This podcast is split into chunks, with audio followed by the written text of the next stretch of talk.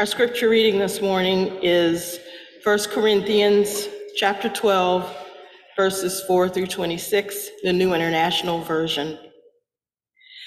There are different kinds of gifts, but the same Spirit distributes them. There are different kinds of service, but the same Lord. There are different kinds of working, but in all of them and in everyone, it is the same God at work. Now, to each one, the manifestation of the Spirit is given for the common good. To one, there is given through the Spirit a message of wisdom, to another, a message of knowledge by means of the same Spirit, to another, faith by the same Spirit, to another, gifts of healing by that one Spirit, to another, miraculous powers, to another, prophecy, to another, distinguishing between spirits to another speaking in different kinds of tongues, and to still another the interpretation of tongues. All these are the work of one and the same Spirit, and he distributes them to each one just as he determines. Just as a body, though one has many parts, but all its parts form one body, so it is with Christ. For we were all baptized by one Spirit so as to form one body whether Jews or Gentiles, slave or free, and we were all given the one Spirit to drink. Even so, the body is not made up of one part, but of many. Now, if the foot should say, Because I am not a hand, I do not belong to the body, it would not for that reason stop being part of the body. And if the ear should say, Because I am not an eye, I do not belong to the body, it would not for that reason stop being part of the body. If the whole body were an eye, where would the sense of hearing be? If the whole body were an ear, where would the sense of smell be? But in fact, God has placed the parts in the body, every one of them, just as He wanted them to be. If they were all one part, where would the body be? As it is, there are many parts, but one body. The eye cannot say to the hand, I don't need you. And the head cannot say to the feet, I don't need you. On the contrary, those parts of the body that seem to be weaker are indispensable, and the parts that we think are less honorable, we treat with special honor. And the parts that are unpresentable are treated with special modesty, while our presentable parts need no special treatment. But God has put the body together, giving great honor to the parts that lacked it, so that there should be no division in the body, but that its parts should have equal concern for each other. If one part suffers, every part suffers with it. If one part is honored, every part rejoices with it. This is the word of God for the people of God. Will you pray with me, please? God, who speaks to us and moves us in more ways than we even realize, we pray that your spirit would come into this space, would move in our hearts, in our bones, would set us free where we need set free, and put us in motion to do your work in this world. We pray in the name of Christ. Amen. Welcome to the second week of our National Park series where we are heading to the Everglades. Who has been there? Who's been to the Everglades? I didn't get any pictures of the Everglades. I don't know. Next week is Death Valley, so if you have those, come on and send them.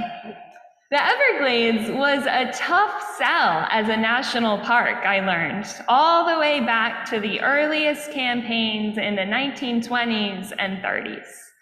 It is hot and flat and swampy and buggy. It's not that easy to hike there unless you want to put on waders and slosh through water that could be full of any number of crocodiles, snakes, or other creepy things hanging out in the muck. The momentum of the national parks movement at the turn of the 20th century was geared more toward creating economic opportunity in places that were mostly in the West, where the terrain was such that you couldn't build or farm. People got behind making something a national park with the promise that it would draw tourists in for the views and the recreational activities. The Everglades was like the opposite of this. Land in Florida was very desirable for both real estate and for oil exploration. Prospectors in the 1910s and 20s were draining swamps right and left so that buildings could go up. There was a promise of rich oil reserves ready for the taking. And stopping all of this economic activity to create a national park that did not have sweeping vistas or opportunities for tourist activities was a decidedly unpopular idea.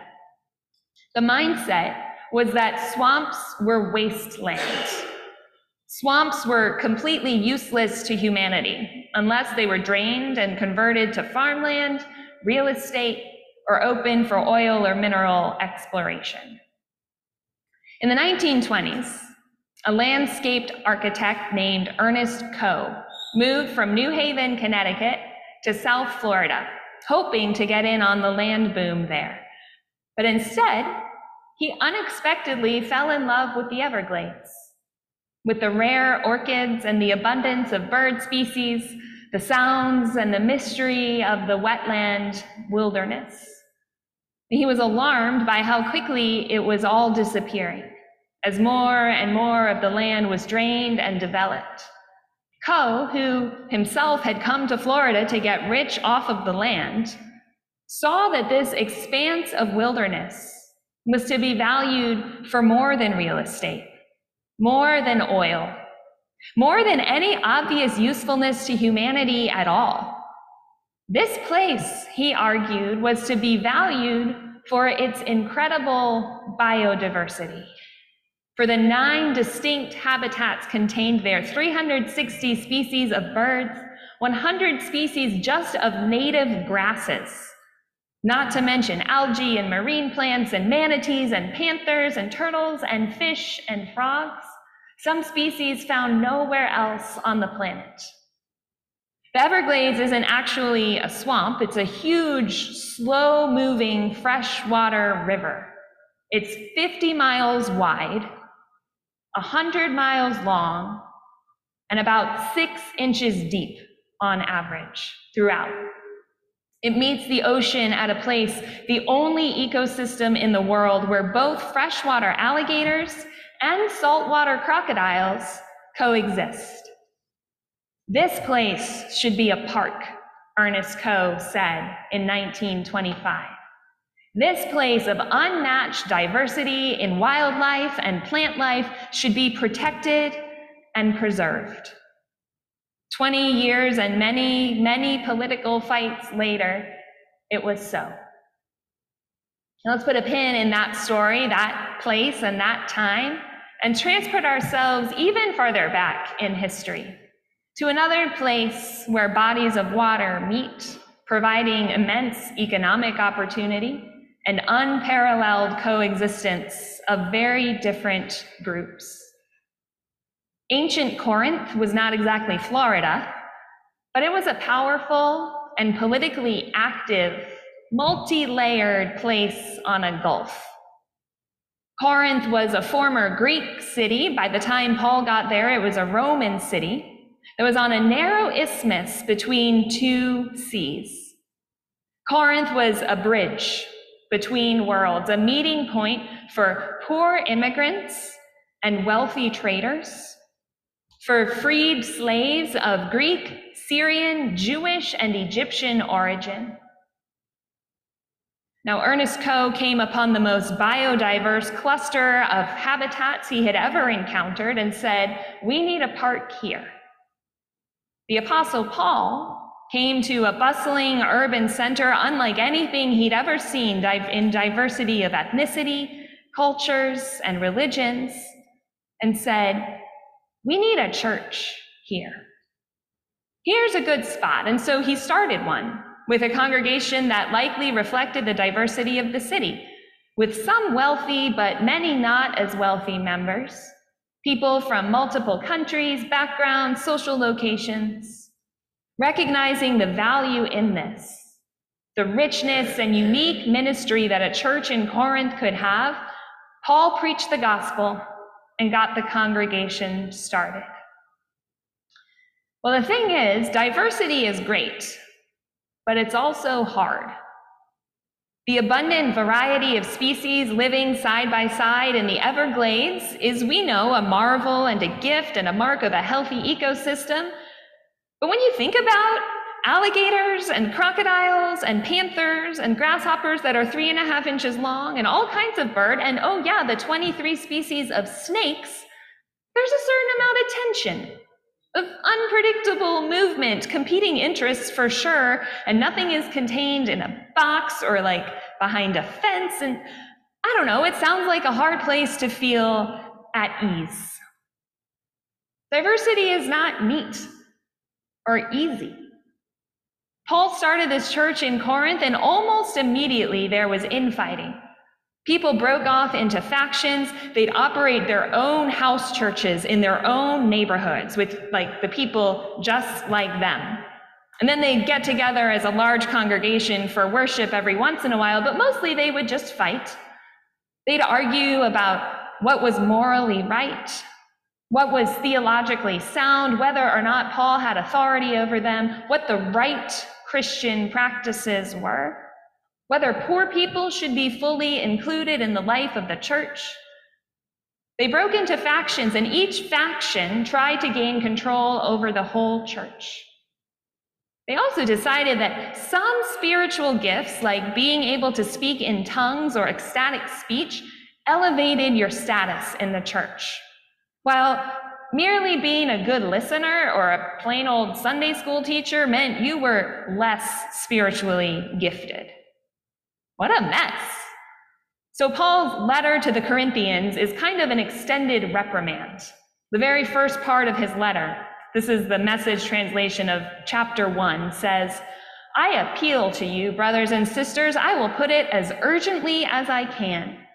You must get along with each other. You must learn to be considerate of one another, cultivating a life in common.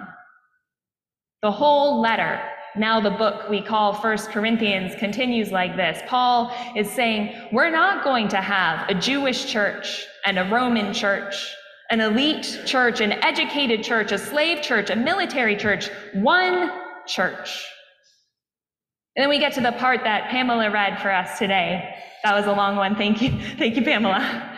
The part where Paul says, the fact that you are all so different and have varying talents and alternative perspectives and come from vastly different stories, that is not like an obstacle to overcome. That is, as hard as it might seem right now, what God intends. This is the dream for you to be a body, for us to be a body. If we're all the same, we're just like a useless collection of the same body part. But if we're all fully alive as our individual selves with our particular personalities and skills and wisdoms and graces, when we come together, we're a masterpiece of God, a body that has come alive. One of the quarrels you remember in this Corinthian church was about whether some spiritual gifts were more valuable than others. And so that's why Paul spells this out so intentionally in chapter 12. There are varieties of gifts, but the same Spirit. Varieties of service, activities, but the same God. The speakers are no greater than the listeners. Everyone is needed. Everyone is valued. And what's valued above all is the heterogeneity of God's children who come to the table together. So do not squelch this. Do not weed out the ones who are different by making them feel conspicuous and out of place. Paul says, don't build little mini churches only for one kind of people or break off and do your own thing when a decision in the church doesn't go your way. Don't compromise the integrity of the body by putting all the noses in one place, or by saying, there's no place for crummy little toenails here. God has so arranged the body. Paul writes multiple times in chapter 12 God has so arranged the body to thrive in the diversity it contains. Diversity is of God. It's a gift of value. It is God's intention for creation. And yet, it's not necessarily a societal value, not necessarily an economic value or something we have built our neighborhoods or our businesses or our political structures, our educational institutions, or even our churches around. The advocates for Everglades National Park had to convince people in power that the unmatched biodiversity it contained was, in fact, immensely valuable. They had to persuade governments and businesses and voters to set aside immediate monetary profit and ideas of what was popular or attractive, and hold as more critically important the diversity that would disappear if it wasn't protected. There have always had to be, it seems, people who will put themselves on the line to call the rest of society to task, to keep diversity as a priority, both in terms of nature and wilderness, and in terms of human nature and human institutions. The pull toward homogeneity toward conformity and sameness and avoiding difference because it makes us uncomfortable is just so strong that there always has to be an active, passionate voice calling us to togetherness across lines of difference. And the church, I believe, has to be that voice. The calling is so clear throughout Scripture in these letters to early churches and in the stories and the practices of our tradition that the church, meaning the people who make up the church, must be ordering our lives and our community in a way that unmistakably reflects a value of diversity. And so, how are we doing that, North Bethesda? And how can we do better? Well, we can make a conscious choice to value it, which means we prioritize it when we make our church budget or our personal budget. It's a value that's reflected in what books we choose to read, again, both personally and as a church, who we ask to speak, the music that we expose ourselves to, the people we look to as leaders, all of these seemingly small choices that we can make with intention to ensure that North Bethesda continues to be a church that is not just for one kind of people. There's a need always for education, for listening to more perspectives, learning more stories, humbling ourselves to recognize that there's much we don't understand. And that often fear or hatred is rooted in a lack of understanding. I read this on a plaque at the reptile house in the National Zoo a long time ago, and it came back to me when I was watching creepy snake videos on the Everglades website this week. One theory, one theory as to why there is almost universally a visceral human reaction to snakes, like why they make us recoil so instinctively, is because the way they move is absolutely incomprehensible to us. Their ability to move quickly across land with no legs is so beyond our experience or what we think of as logical that it terrifies us on like an evolutionary level. Other things can be scary, like spiders and lions or whatever it is that gets you, but snakes, because of this extreme difference, that makes them so very outside of us top the list. We fear what we don't understand, what we can't connect to. And so that education piece, building bridges so that there are bridges between what we ca- characterize as them and us, is so vital. In her poem, Turning to One Another, Margaret Wheatley says, Remember, you don't fear people whose story you know. Another crucial part of living out our value of diversity is to remember that because of all the forces at work, the structures of our society, segregation of all kinds that has been institutionalized, as well as our learned behaviors and our human psychology, diversity in communities can be hard to come by, and it needs to be actively protected and advocated for. It's simply not the default way of being in our world. And that's something that God is calling on us to change. That means that, yes, we advocate for a restoration of affirmative action, that we stand up and speak out for God's kind of justice. And God's kind of justice is referenced in Paul here in First Corinthians, where he's still talking about the body, and he says, God has ordered the body so that the more vulnerable parts are given more protection. The ones looked down on as inferior or weak are actually vitally important parts that we wouldn't respect are actually given greater honor. He says that if one member suffers, all suffer together with it. If one member is honored, all rejoice together with it. So God's justice isn't necessarily treating everyone exactly the same, but is in fact recognizing that some people, some groups of people have been historically cut down, kept away from prosperity or property, undermined and silenced and made vulnerable and that extra effort must be made on the part of the whole body to make sure that those groups and those people are protected and safe. That they have viable pathways to achieve their full potential. Extra effort must be made to ensure that the whole body remains healthy, that it remains composed of a diverse array of people and gifts.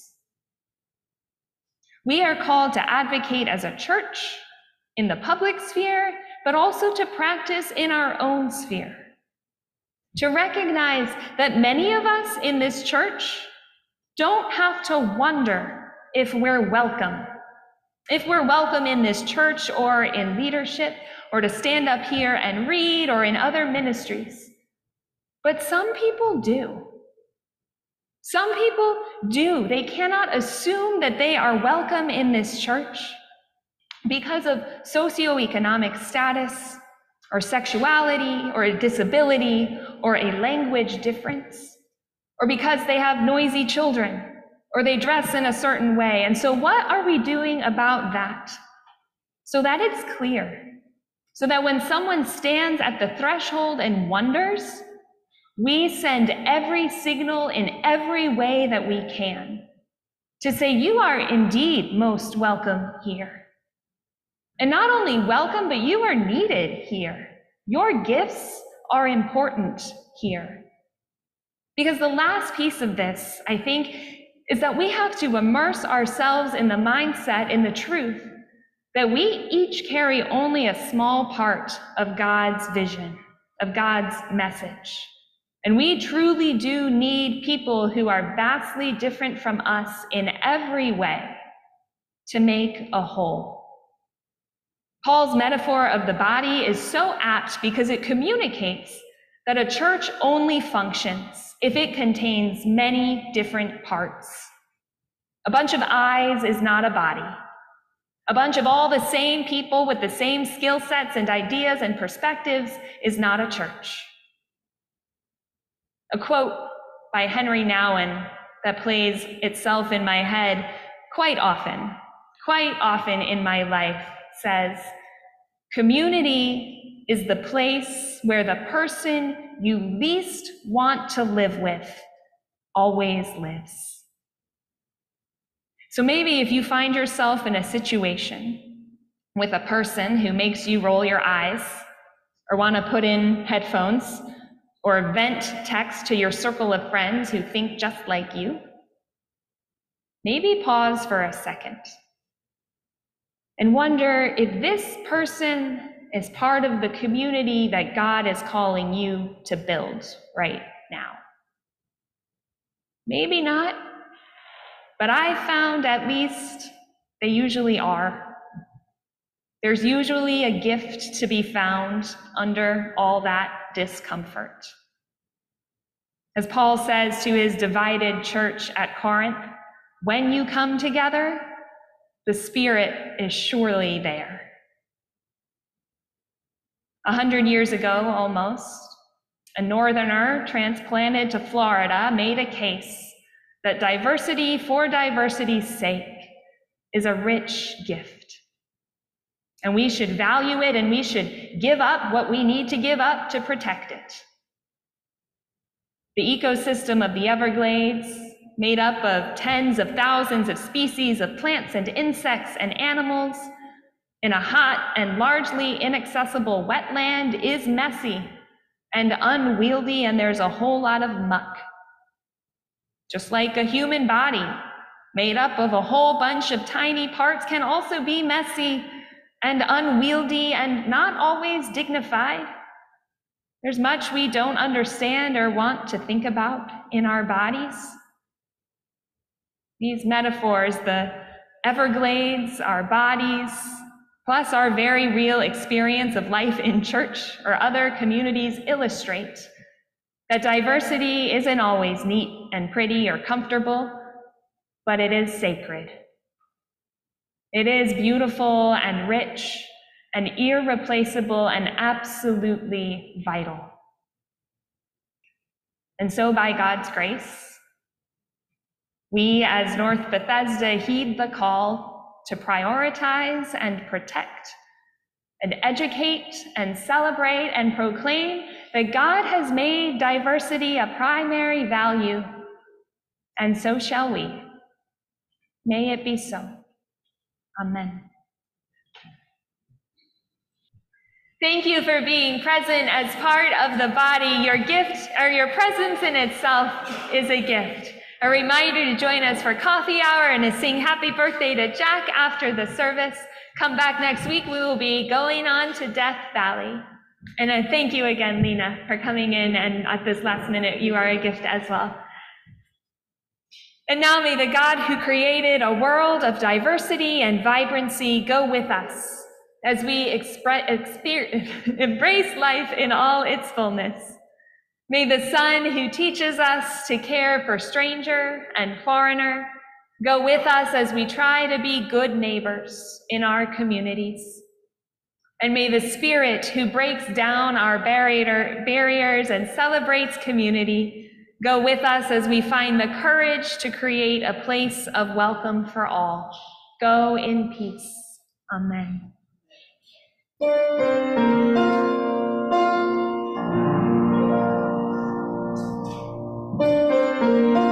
NBUMC Weekly is a production of North Bethesda United Methodist Church located in Bethesda, Maryland.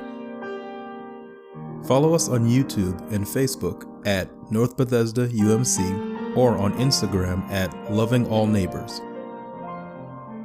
All music is licensed via Christian Copyright Licensing International, CCLI.